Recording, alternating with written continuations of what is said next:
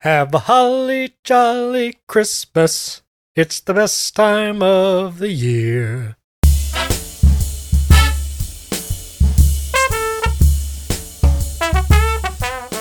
Well, hello and welcome to Movies on the Side. This is Stephen Robles. This is Nate Baranowski. Merry Christmas, listeners. You made it. Christmas is just days away, maybe even hours. Maybe you're listening to this on Christmas Day.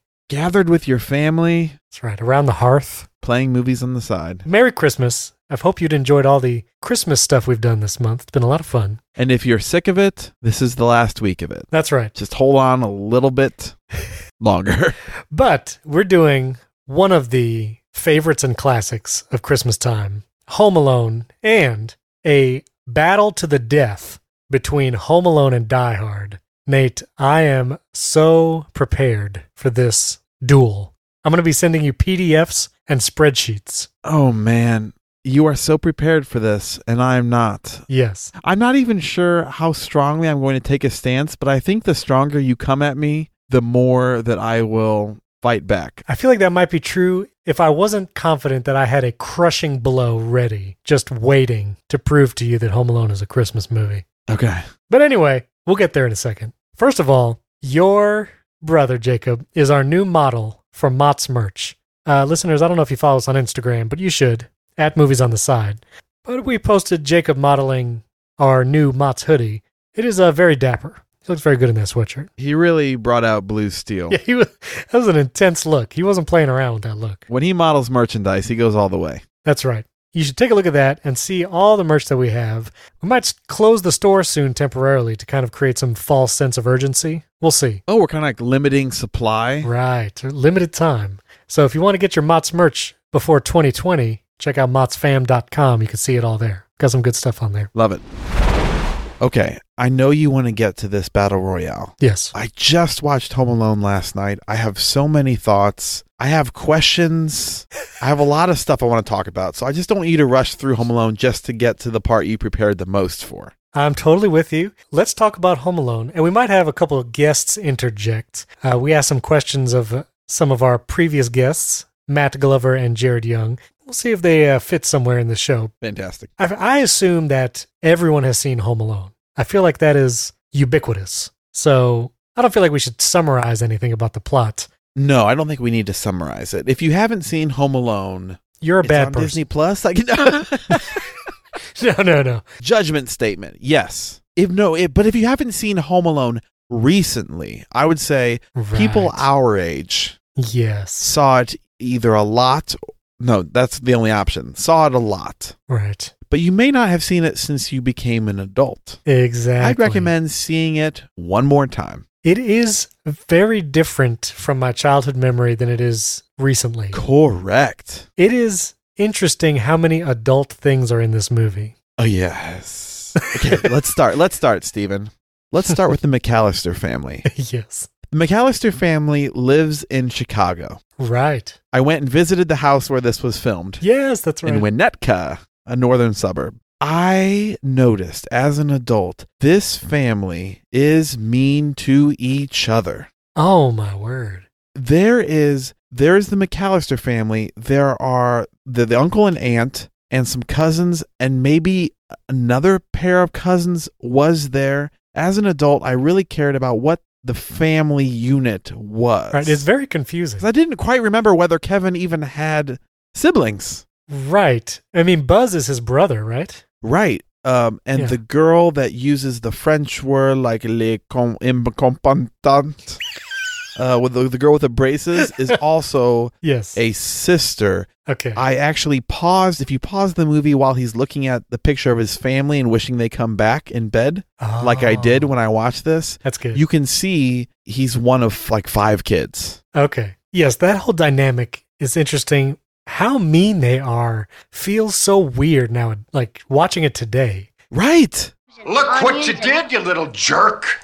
Kevin, you're such a disease. I feel like Kevin's dad, I guess, and his mom too, feel like the only normal people in this family. Yeah, it's really something. I the only thing I remembered from that, I mean, as a kid, I just wanted to get to the booby trap parts, right? In the house, Right. like that's why we're watching this. That's why we're doing all of this. Exactly. Everything else was just like I didn't care about you talking to an old man in the church. Like it was just about the booby traps. right, right. Well, and I remember about the opening scene that there was pizza and Buzz. I thought he vomited pizza. He did not, but that's what I remembered as a kid. Yeah. But the family dynamic, they are so mean to each other. And Kevin is so mean to his mom. Oh my word. He, at some point in Yes. time, he says the word like dummy or something to her. Yes. The idea of him, I mean, if I had spoken to my mother that way at the age of eight, she responds like, doesn't even like acknowledge it. I would be done. Right. I'd be done for. I would not be going to France. right, exactly. I would be done. They would leave me home alone intentionally and then have robbers come to get me. he is extremely disrespectful. I don't know why it doesn't hit you as a kid, but as a parent, I'm watching this. I'm like, I do not want my kids getting any kind of idea that you should talk to your parent like this. But also, when when Kevin spills the milk on like the passports and stuff, and they're down in the kitchen, Yeah. this is right before he calls his mom a dummy. The way every single member of the family just stares straight at him, it seems so implausible and so creepy and terrible. I'm like, this is It's bad. way out. It's really bad. But something I did notice, I think I spent my time noticing the weirdest details in this movie this time around. there. yeah. But did you notice that later the dad said he put the passports in the microwave to dry him out? Yes. That was great. It's so weird. And like when that pizza guy comes and he says like I need 120 something dollars, that uncle, I immediately thought he was the biggest jerk. Frank, you've got some money, don't you? Come on. Traveler's checks. I really liked him in this movie because how bad he was because like on the plane he talked he's like fill up the champagne all the way and then he's like tells his wife to put the the crystal salt shaker in her purse Yeah, I, I felt like this whole family was implausible and child protective services would probably remove Kevin from this house. Right. The idea even of them leaving him home Right. and getting to like getting on a flight. I know they had to run through the airport, which okay, let's talk about something else in this movie. They had 45 minutes till their flight took off. They live in Winnetka, which is north suburb of Chicago. They had to get to O'Hare and get on a flight before that door closed. No way. Would never happen. It takes 30 minutes to drive to O'Hare. Now, again, 1990, this probably was no security. It was just like, get in, get on your plane. You have a ticket that says your name? Sure. You're carrying a gallon of water in each hand and you're walking through TSA and they just wave you through. But there are there are a lot of shudder-worthy things in this movie. Them saying they're 45 minutes away when they left the house and they had to get on a flight at O'Hare Right. was one of the most haunting to my adult mind. Also that the power went out. So I well I guess every alarm clock then in the house is Yeah. ineffective. This is before your cell phones, right? But then also, like, no child was awake. Listen, I have three kids. Some child is awake. You're right. Subsequently, the parents would be awake. Implausible for sure. There's also several curse words in this movie that, as a kid, you just don't hear, I guess. they're like level the level of curse words that as a kid you're not supposed to say, but they're like the ones you can squeeze into a PG movie, right? Right. They're like level tier 1 Yes. profanity. You use them when you're 13 and out with your friends to seem like a real cool dude. right. That was a little that was a little startling too. There was that. And then also, once Kevin gets left alone and he goes through Buzz's things, there's a Playboy magazine in the trunk. Okay, well, that's not even like the top 5 most mature themed thing in this movie because we are dealing with adults trying to murder a child in a house during this movie. Let's get to that. And the fact that a child in return is also trying to murder them. This is most dangerous game. Before we jump to all Yes. the traps and stuff, Yes. I also just want to say how old is Kevin supposed to be in this movie? He says to the cashier Okay. in the store, I'm eight years old. Now, he may be lying to her because he lies about the rest of the story. So maybe that was a lie. Right. but I think eight. I'd like to give a shout out here to my brother Jacob because Kevin McAllister in this movie is what Jacob was as a child. Like Is that good? he could have drawn out these traps. Oh, I see. He had the like kind of adult sense of like I'm I am young. I do not know how to pack a bag yet, but saying it in a way like an adult being like I need some help with this from the, my very first time and then I'll be fine. Like Right. he had that kind of like I am an old man trapped in this young boy's body. That's what my brother was as a kid. If Wow. you picture what my childhood was like. That's hilarious. I did feel though, even if he's supposed to be eight, he feels like a younger boy trying to play a slightly older age. You know what I mean? Yeah. Did you get that feeling? I'm just in general was kind of confused by his age in this, but again, because he reminded me so much of my brother, it's like, oh yeah, I, I buy all of this. Now, yes, the robbers, Marv and Harry, the parts of a movie, and there's few movies like this where I feel like my childhood memory is exactly what I carry into adulthood. Yes, Like once the traps start, I remember it flawlessly and nothing takes me by surprise. Like I remember everything. it's not. It wasn't flawless for me because I get a little bit of Home Alone two mixed in. Oh, sure. I was actually looking forward to the sound of the toolbox coming down the stairs, which is a Home Alone two tool chest yes. falling down and flattening someone. Yes, that is yes, that is two. Joe Pesci, Daniel Stern as Harry and Marv may be some of the best casting in a comedy villain I have ever seen in my life. Those two together, their rapport, Yeah. their screams, their dislikability, yes. like mixed with comedy, you have to pull off the fact that you are being thwarted by a child. And we'll talk about the fatality uh, factor of most of these traps later Yeah. it's a fine, fine wire that you are balancing on when you are both of them, and they do it perfectly. yeah, they really do. All the laughs I remember as a kid, I can still chuckle today, and my kids still laugh at today. Like every time Marv screams, it's hilarious. Yes, I am not one to enjoy slapstick humor very much, but somehow these guys pull it off. yes, I remember the one scene that I remember laughing hysterically as a kid when Marv is trying to get into the basement door and it's all And that- icy that- and the icy, yes, and he's, his feet are slipping around and then at the last second he just both his feet just slip out to the sides real quick against the wall. Just hilarious, hilarious uh, physical humor. right. All right, is it trap time? Yeah, I think we should need to talk about some of these traps, Nate. Let's talk about from most innocuous. Let's start and, and work our way up to something that could potentially kill someone. Ornaments on the floor below the window. Well, I mean, hold on a second. That because that is pretty like in reality, that should have been a Die Hard situation, like where Bruce Willis's feet are bleeding all over the place.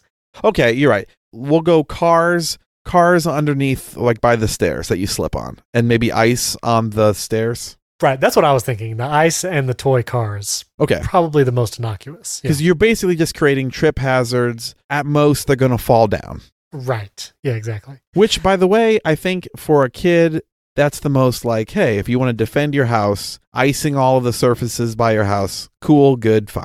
I feel like the next one would be shooting a BB gun into the crotch of Yes. Harry, Yes. which I forgot about. And he does a, that's the first thing that happens to him. Right. We start moving to things that can cause serious injury, right? Yes, yes. Do we go the doorknob next? Yes, that, that's probably good. The doorknob would be next because it wouldn't kill someone. Right. But that would do some serious damage. the super hot doorknob is a great deterrent for a robber because again we move from deterring robbery to i'm going to cause misery Right. slash injury Bodily harm. okay so so doorknob is next what's next after that After the doorknob, I would say, would it be the iron on the face? yeah okay we'll put iron on the face and the paint cans in the same paint cans thrown over the banister in the same thing That, yeah, that, bludgeoning damage at that yeah, point because I, right I, I do feel like that paint can could really knock somebody out pretty good.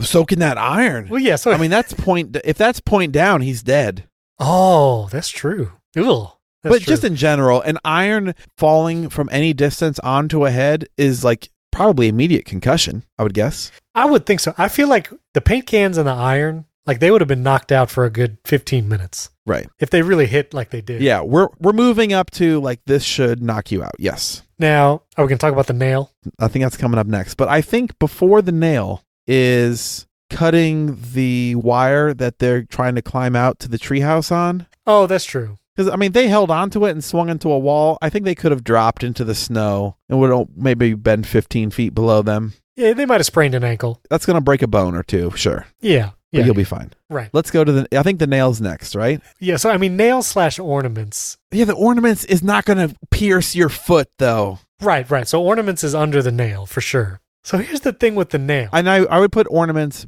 Like I would rather step on ornaments than get hit with an iron in the head. Just talking about things that I'd rather have happen to me. Or would you rather? yes. Okay, true. I would rather get hit with an iron than get a nail through my foot. Ah, and it's not just a nail, Nate. This is like, what's on the, is this pitch on the stairs? Yes. Yes. This is an into the wood situation. Knowing this time I'd run from him. He spread pitch on the stairs. Uh, this is a warning to all those who get a little squeamish. Move ahead about Two minutes. Two minutes. two minutes. yeah, Two we're going to minutes. be here for a bit. Two minutes. I just want to say a nail going through the bottom of a foot, you're going to cause some serious infection uh, with that dirty, rusty nail and pitch as well. That and then plus the ornaments being stepped on later, I feel like Marv is going to die or at least have to have get his foot amputated. I don't know. The, I I could argue that the pitch actually serves as a bit of like um, you know how you coat the handle of something with Plastidip. Maybe the the the pitch actually helped with the ornament crunching later Oh. because it dries on there, and maybe you have a little bit. You know, like those those shoes that have the toes individual Oh, I toes guess. there. maybe but yeah, definite definite infection from that nail. I need to talk about Kevin McAllister's motivation here because this is the most di- one of the most diabolical things he does. Yes. He because he designed these booby traps, Right. and the fact that he designed pitch on the stairs. One step, a shoe comes off. Second step, the second shoe comes off. Now I don't know why Marv doesn't abandon the, the task after both his shoes get stuck Right. but okay. Then sock, sock. But on the fifth step, Kevin McAllister, an eight year old boy, said, I'm going to get his shoes off and then I'm just going to crucify his foot. Oh. That's terrible. Like, Yeah. you might as well just have a nail gun, just shoot him from the side. Oh. But again, this is one of those things where as a kid, for some reason it doesn't feel that No, it's not. big of a deal. They they thankfully film it in a way where they like cut away as soon as that thing gets to that nail. Right. Well, and if you watch him in the movie, if he had put his foot all the way down, the nail would have been totally through his foot. Oh yeah, oh yeah, Like, it would have been completely through. And if you're walking up the steps, that's probably what would have happened. right. Like, if you're just walking full force up the steps. So, I don't know. It, it- traumatizing. It's more traumatizing as adult somehow than as a Yes, it's more cringy. All right, we're back. If you fast forwarded, kid. Yes. Yes. we're here. We're done with the nail. That's right. Now, Thanks for staying with us. doesn't Harry get uh, his head burned? There's a blowtorch, right? Yes, that's next for me. I think that's up there, Because right? you could cause some serious damage, I would think. I mean, that could go right in someone's face. Like it tended to work out and be on his hat. But yeah, Yeah. if he was a tall, if Marv went through that door, it'd be like, you just got two faced. oh, by the way, the the the goose, the the feathers, low on the Oh, yeah. list. That's that's pretty innocuous. that's true. That should Get the glue and then the, yeah, for and the sure. face. Anyway, uh, for some reason, as a kid, our listener and friend Matt says this too, but like it doesn't seem traumatizing as a kid. No, Like I always think of the one where uh, the they're walking up the steps and he steps right on the nail and it goes right into his foot. Like, like some of those traps were like horrific. But I do remember thinking after seeing this, I remember telling my parents like, "We we got to protect our stuff. We're gonna get robbed." I mean, I still found like I still enjoyed the slapstick comedy of this Treehouse of Horrors or whatever they called it when they went through it. Right. But I really see Right. the like they were going to rob this place, and eventually they're trying to murder this child. Right? That's the weirdest thing because I was just about to say when they finally catch him at the neighbor's house, He's gonna bite his fingers off. he's going to bite his fingers off and he's just about to do it. He has his finger like in his mouth. And Unless so- maybe he was just trying to scare him or something. He but- looked like he was going to go through. I mean, with it. after you've had your your top of your head burnt to a crisp and you've stepped on a nail, I mean, I believe that they were like they were wa- they wanted blood, and then Shovel Man. comes. Shovel Man knocking them out is one of the most satisfying moments of a movie. Uh, So I was scared of Shovel Man oh, yeah. as a kid. yeah. as an adult, his story arc and him Yes. talking to Kevin in the church Yes. about his, his son and he's Right. here to see his granddaughter perform. Right. Merry Christmas. And at the the end you see him hugging his granddaughter with tears in his Right. eyes. Yep. Oh my. Yes. That I'm like that hit me so hard this time around. Oh yeah. It's really emotional. The movie does such a great job. Like Buzz talks about him early in the movie, talking that he's like some kind of murderer and he Right. makes bodies into salt, and that's what he's spreading on the road. And all the encounters that Kevin has with him, like in the store, they really build it up well. Right, The way that pays off in the end is really satisfying. right. But yeah, so one of the other things I asked our friends of the shows or how what was their fondest memory kind of impacting moment of this movie. Something that affects me that I remember fondly is the song. That song that they sang, the the candles in the windows. But the song always like it, it always like brings brings my mind like Christmas. Like that it makes me think of Christmas.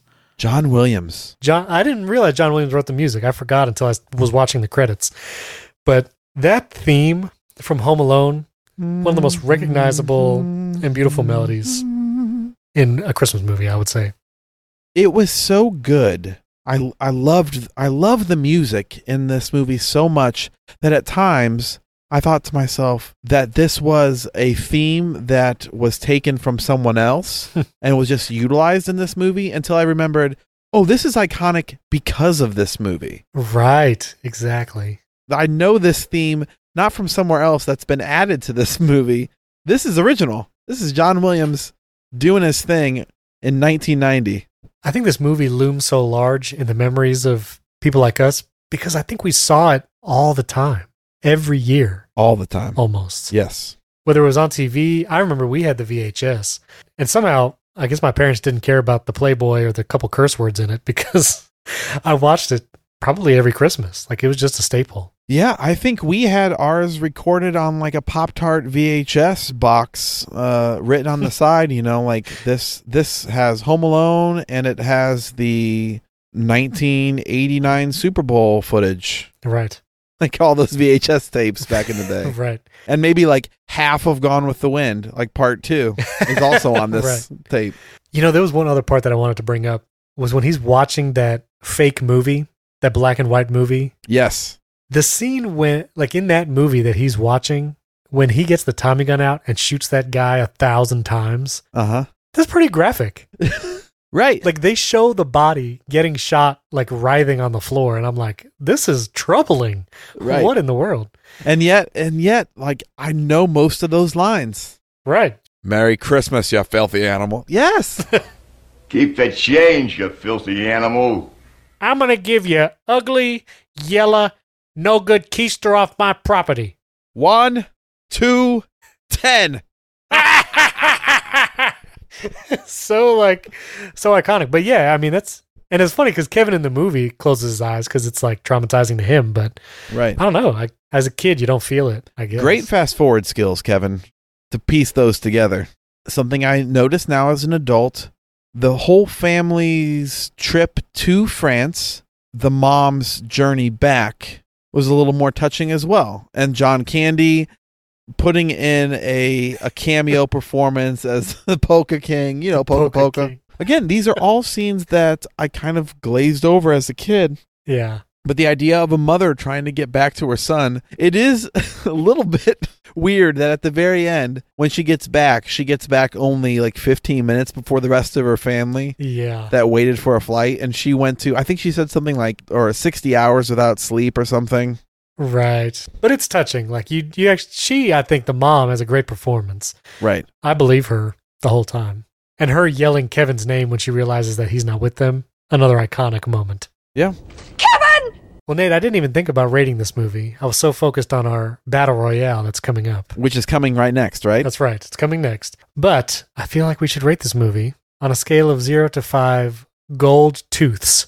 hmm hmm The tooth that Harry loses as he's hit in the face with a paint can. By the way, Kevin McAllister apparently cleans up that house like relatively good. So they don't understand that there was a, a burglary within the house. That is true. But Yeah. let it be known that somewhere in the basement are steps that are covered with pitch Right. and the blood of a man's foot tracked through it, Right. and probably still a nail sticking out. Yeah. So you can't cover up all your sins, Kevin McAllister. I'm ready to rate, but I want you to go first. okay. All right. Because there are some weird things in this movie that are hard to get past, but it is no less a classic. I'm going to stick with my quarter ratings for this one. Oh, wow. I'm going to give it a 3.75. I feel like 4 would be too much for all the weirdness in this movie, but it is such a classic and it's so iconic. It's got to be as close to that as possible. And so that's why I'm giving it 3.75. Let's say. I was between three and a half and four. I'm gonna go. well, there's a thing between three and a half. I and know, but I can't go with you there. I cannot follow you where you are going. I'm going to give this movie three and a half gold teeth. four. Three and a half. Three and a half is right. I think. okay, very good. I think three and a half is correct. This movie is fun, but I think of it differently after just seeing it. Right. I don't know what has changed, but something has changed. Something has changed within me. Something is not the same. I'm through. I'm through with Okay, anyway, I can't. I can't go down that wicked road with you. Someone else's game. Three and a half. Three and a half. I, I don't I don't really have much to say about it. If you've never seen Home Alone, see it once. I think if I had kids, I would be a little bit nervous about having them see it. But I think this movie is perfect for the I'm gonna say a nine year old or ten year old might be the perfect age to see this movie. See, here's the here's the thing though. A ten year old is going to know the curse words. So I I show this to my kids when they were like four and Right. seven or something, like early on. Right. The key is, Nate, you can't react when someone curses. Because if someone curses on screen and then you go like, Don't say that word. the kids know Right. something bad just happened. You gotta just play it off. Play it cool. You pretend they just said pumpernickel and, and you just, just move along, you let the movie just keep playing. Yes. Just can't react. Yes. That's what you gotta do. Yes. But I feel like this is a classic that kids. I don't want to. I don't know if I should say should see this movie. I would say should. I think probably a should. I mean, this is slapstick humor. Yeah, kids are gonna laugh. Amazing. Like it's great. Yes. Yeah. I mean, seeing a man slip comically on icy stairs, I mean, is kid gold. Right, right. You should see it, and it's on Disney Plus, just like every other movie in existence. So there you go. All right, Nate. It is time for the battle royale. You have not seen what I'm about to send you. I am sending you a PDF that I have developed over the course of the past week. Things have been slow. I am calling this the Robles rubric for Christmas movie canonization. That is the name of this rubric that I have developed. Uh, are you looking at it now? Oh my goodness. Yeah, you weren't expecting this, were you? How are the people listening to this at home going to take this in? Listeners, Because this needs to be shared with the world. I've just started viewing it. I am hoping that this goes viral and it is seen by literally everyone. Uh, so this is in show notes. Go to the show notes. If you don't know where that is, go to mots.fm slash 86. Mots.fm slash 86 and look for the Christmas movie rubric. Steven, Steven, you spent so much time on this. I was writing a song and you were Oh, yes. I was coming up with this. creating something beautiful. So we discussed whether or not Die Hard and or Home Alone is a Christmas movie. Mm-hmm. I was stipulating that Die Hard was not, and you inferred that Home Alone is not, which was preposterous. And so it sent me on a wild adventure of creating this rubric. So I've created five categories to judge a movie as to whether or not it is a Christmas based movie. Here are the categories Christmas mentions, meaning is Merry Christmas or the word Christmas spoken in this movie, and how many times? Okay. Category number two carols and Christmas songs. So, whether it's a traditional carol or some kind of Christmas song, uh, you get a point. And so, in each of these categories, I am giving the movie a point for each category when it happens. So every time Merry Christmas is said, they got a point. If I hear a carol or Christmas song, point. Those are the first two categories. Category number three, I'm calling environment. This means is it decor, decorations, weather, scenery? Is there something in the environment that signals it is Christmas time? So that is my environment category. Fourth, objects and attire. This might be a snow globe, it could be a sleigh or reindeer object or toy. And I also included this with attire. So if someone is wearing something Christmassy, clearly Christmassy, then uh, it would be included in this category and they would get a point. And lastly, were Santa references, meaning either Santa is seen on screen, there is a figurine of Santa, or Santa is mentioned in the dialog mm-hmm. And so those are the five categories a movie can score in uh, to be considered a Christmas movie. So the next thing I did, Nate, and this is this is where I look like a crazy person. Oh, you didn't look like one before this? I have combed through these two movies and literally time-stamped in each category when these movies got a point for these different uh, topics or categories. Stephen, yes. Did you have to watch the movies? Did you have to watch Die Hard all over again? You bet I did, Nate. Did you like it? Did you like it again? I found it very interesting watching these movies as research. As research, with the express purpose of putting stuff in these categories, I was surprised how many things in Die Hard actually were Christmas related. Mm-hmm. So, for instance, in Die Hard, under the Christmas mentions, yes, there are 12 occurrences of Christmas being spoken in the movie. Yes. And I'll be honest, I forgot a lot of these instances uh, upon my first viewing of it such as just so you know how in depth I was I was watching these. The, the very beginning of the Die Hard movie, when Bruce Willis is getting off the plane, the flight attendant comes over the speaker. We don't even see her, but over the speaker she says "Merry Christmas." You can barely hear it. It's just a second, but it counts, Nate. It and counts. it's at one fifty six. It is at one minute and fifty six seconds in this. Movie. I can't believe you've done this, Stephen. Nate, I can't believe you've done this. This is what happens when you turn an Enneagram 3 to a task such as this. Oh my goodness. This is what happens. So, anyway, everyone, please look at this just because yes. it really justifies the amount of time that Steven puts into it. The more eyeballs get on this, and I'm just, this is amazing. I'm going to tweet these as images uh, from the Movies on the Side account, and you can Excellent. share those and maybe we'll go viral. But anyway, the Enneagram 3 in you really wants to go viral. Yes, absolutely. It? So anyway, way more occurrences of Christmas in Die Hard than I remember. Twelve times it is spoken, even to the point where Theo, one of the heist robbers who's opening the safe, quotes "Twas the night before Christmas" as the police are entering the building and he's communicating like who's where and all that kind of stuff. So I was impressed by the number of occurrences there. Now we move on to the second category, which is carols and Christmas songs. Now I need to explain this for our listeners and for you, Nate. There are two actual Christmas songs in this movie. One is called Christmas in Hollis. It is a song that Argyle plays in the limo as they're pulling yes. up to the building. Yes. And it, it's a Christmas song. I paid attention to the lyrics. Also, the movie ends with Let It Snow playing over the credits. But, and this, I am actually subtracting two points from Die Hard in the Christmas song category for these reasons.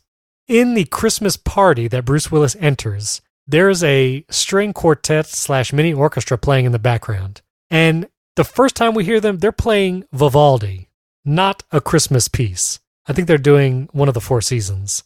If they are at a Christmas party, if, if a company hires a string quartet to play at a Christmas party, they should be playing a bona fide Christmas song. I see what you've done there. And I'm subtracting a point for that. Uh, the other song we hear them play is Ode to Joy, which I did some research, and the poem that Ode to Joy is based off of has nothing to do with Christmas. So I am subtracting that as another point. Do you have any uh-huh. objections? Uh, sure, as long as I don't have any objections, because I think I can subtract some points from your other list, but that's fine. Oh, we'll get there. We'll get there. We'll get there. Oh! All right.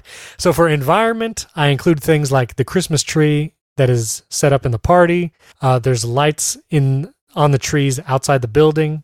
I wrongly stated previously that there were no street decorations, where there actually were. There were some decorative stars and garlands on the light posts outside the building.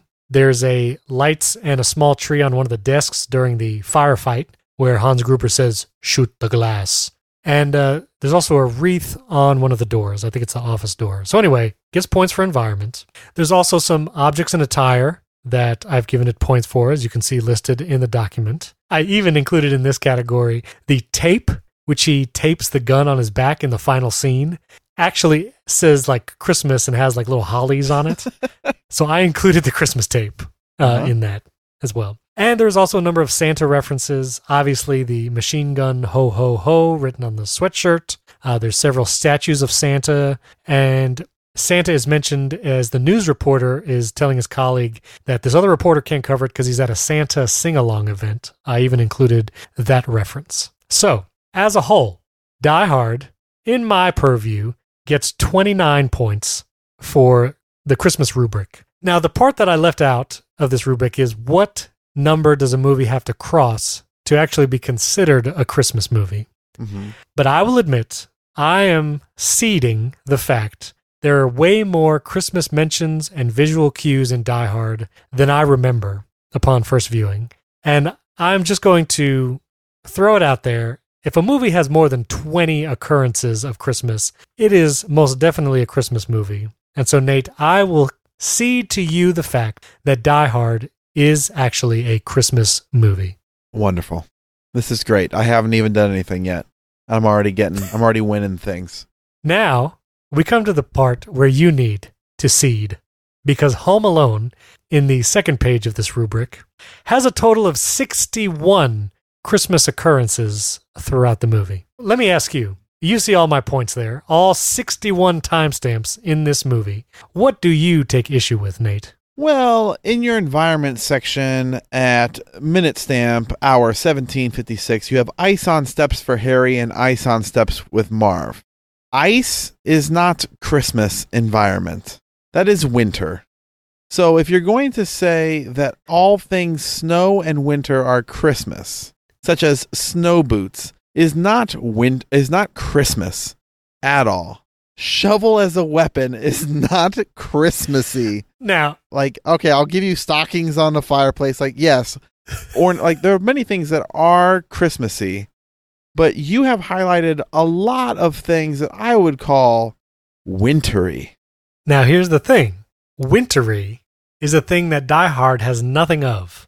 And I And find y- preposterous. you begin to make my point for me because you have brought an abacus to a gunfight and i'm about to come at you like a spider monkey are you ready even if you take out those ice references, there's literally 65 other things in this list, Nate. you have lost the forest because you've been counting the trees Yeah, that's not even how that saying goes. What are you talking about? It is now. Listen to me. Listen to me, Robles Rubric, man. Yes, I concede there are so many Christmas references in Home Alone. Okay? Okay. Here is my main point. I'm going to back it out to 30,000 feet, and that, and that is this Die Hard did not need to be based at Christmas, but the choice of the Christmassiness of Die Hard thematically was important to the director and should be important to us. Home Alone fills the screen with Christmas stuff because it's in a winter in Chicago. But I would say that other than the snowplow man's reunion with his granddaughter, which I will give you is super Christmassy, I think that it is slapped. S- It's like thou protesteth too much. The fact that it was like, well, it makes sense if we do it in the wintertime because we want it to be this snow and we wanted to find a reason that they would get away. So Christmas makes sense. So they just went with it as part of the environment and the aesthetic. But I would say that it's not, it wasn't chosen thematically as a point in this. I think Home Alone could have worked. Again, they wanted the snow because there are a lot of cool things when like these bad guys are running around in the snow and the ice and all of that. It could have happened in June and the story would have been exactly the same. Now, Balderdash, Nate. Balderdash. they could have gone on vacation in June. The story is about a boy who has been separated from his family, wishing that his family was not there, making a wish. His family goes away. He learns to appreciate his family. His mother fights to get back to him, and this boy battles with. Okay, thieves. hold on. Hold on, Nate. First of all, I am taking the complete opposite argument where you're saying Die Hard could have taken place at any time. I agree with you, which makes it less of a Christmas movie. If you took out the No, no, no. times It that actually could have say take- like, Christmas, they Die Hard. It was in L.A. It, there was like it doesn't have the kind of snow globe cheap things wreaths that are, you're going to necessarily use to connect it to Christmas. which is the fact precisely that they why it chose doesn't feel like a to put Christmas it- movie. The, but the It fact doesn't that they feel like chose to make it on Christmas, a Christmas party that I think that whole theme with the ho ho ho. Now I have a machine gun. All of these decisions were very important to the director of the movie. It was important decisions to make because it would have been very easy to. It's L.A. Why would you make it at Christmas? Whereas Home Alone, they had it at wintertime, and it just made sense to just fill it up with Christmas No. stuff. Balderdash. First of all, I think that director of Die Hard is poking fun at everyone who calls this a Christmas movie because Die Hard, again, nothing in relation to the plot is necessary to be Christmas. Like you said, like you admitted, the plot could totally take place another time of year at an office party, and it, the movie stands alone. Right. Now, but the but the in deeper regards- theme behind Hold Die Hard, on. the deeper theme of this connecting, reconnecting with his wife, could happen that at the- any time. that the It doesn't have to innocence of happen then. Christmas has been destroyed by Hans Gruber. no, That this time, this time of families to- Basura. getting together, the ransom, listen, the listen. ransom. yes, none of that is Christmas related. Listen to me. Okay, give First me of the all- Christmas related of Home Alone, other than the five million times that a Santa is used. Home Alone also has 11 carols and Christmas songs. Just stating that everywhere. Now, Sure, you said the family could have gone to fill France it at up any with time. Christmas things. Yeah, You said the family could have gone at any time, but plot point at 27 minutes and 30 seconds, it is stated that five families have left because it is Christmas. At any other time of year, summer you would vacation, not have five families. spring break. No, it doesn't happen then. You don't have as big of a break. Five families are gone because of Christmas. That is exactly Right, why Harry that's and why they Marv made- feel okay. free to rob the house at that time, and Exactly. why Kevin's Exactly, mom because those cannot five- contact him. Those five people are. All, they needed everyone to be gone on the block, otherwise this whole story wouldn't make sense. So they Right, which is why it desperately had to take needed place a on time- Christmas. They needed to find a time where it makes sense where a lot of people are gone. It has nothing to do with Christmas. It has everything to do with people traveling all at one point in time, and it just so Yes, happens that which Christmas happens break is only during Christmas, Nate. Even during the summer, people take staggered vacations. Christmas is the one time where you have Christmas and New Year's where someone will take an extended vacation, and that all five families do it at the same time. That is necessary to the plot. Not only that, but there are many. There are so many actual Christmas movies that are seen in here, like Miracles on 34th Street, The Grinch is played, yada yada yada. Mhm. Even French airport, Charles de Gaulle Airport, has wreaths and garland everywhere. Just saying. Does it make something a Christmas movie if you fill it up with other Christmas movies? Is that what you're saying? Is kind of like it's the cordon bleu of a movie. Like, hey, well, we put a bunch of I ham go and back- cheese in it. It's I go back to my definitely a rubric. ham and cheese The sandwich. things that make something a Christmas movie is when Christmas is spoken, Christmas is heard via carols and songs, Christmas is seen by the environment, Christmas is worn in objects and attire, and you talk about Santa. Home Alone has far more references to all those things than Die Hard. Now, I It does. conceded that Die it Hard does. could be it considered. a does. Christmas It does. movie. It does have a lot of references to Christmas. I'm just saying that Christmas feels like a way to fill up the movie with with an aesthetic and not necessarily something that the like and more of a marketing ploy of like hey it's, going to be re- released around christmas time and less about it actually being uh, about christmas You could say the same thing about It's a Wonderful Life. That could have happened to him at any how point. in the dare year. you how See, this is what dare I'm saying, you. though. You're right. You're right. It's a wonderful life. You're right. It's a wonderful life. Again, it's the magic of winter and the Right. magic of snow. Thank you. And it just so happens it would be weird if a movie was set in January 20th. Now, I would say that Groundhog's Day is a winter movie that didn't that they could have made Christmas related and they put it around a Sure. different holiday.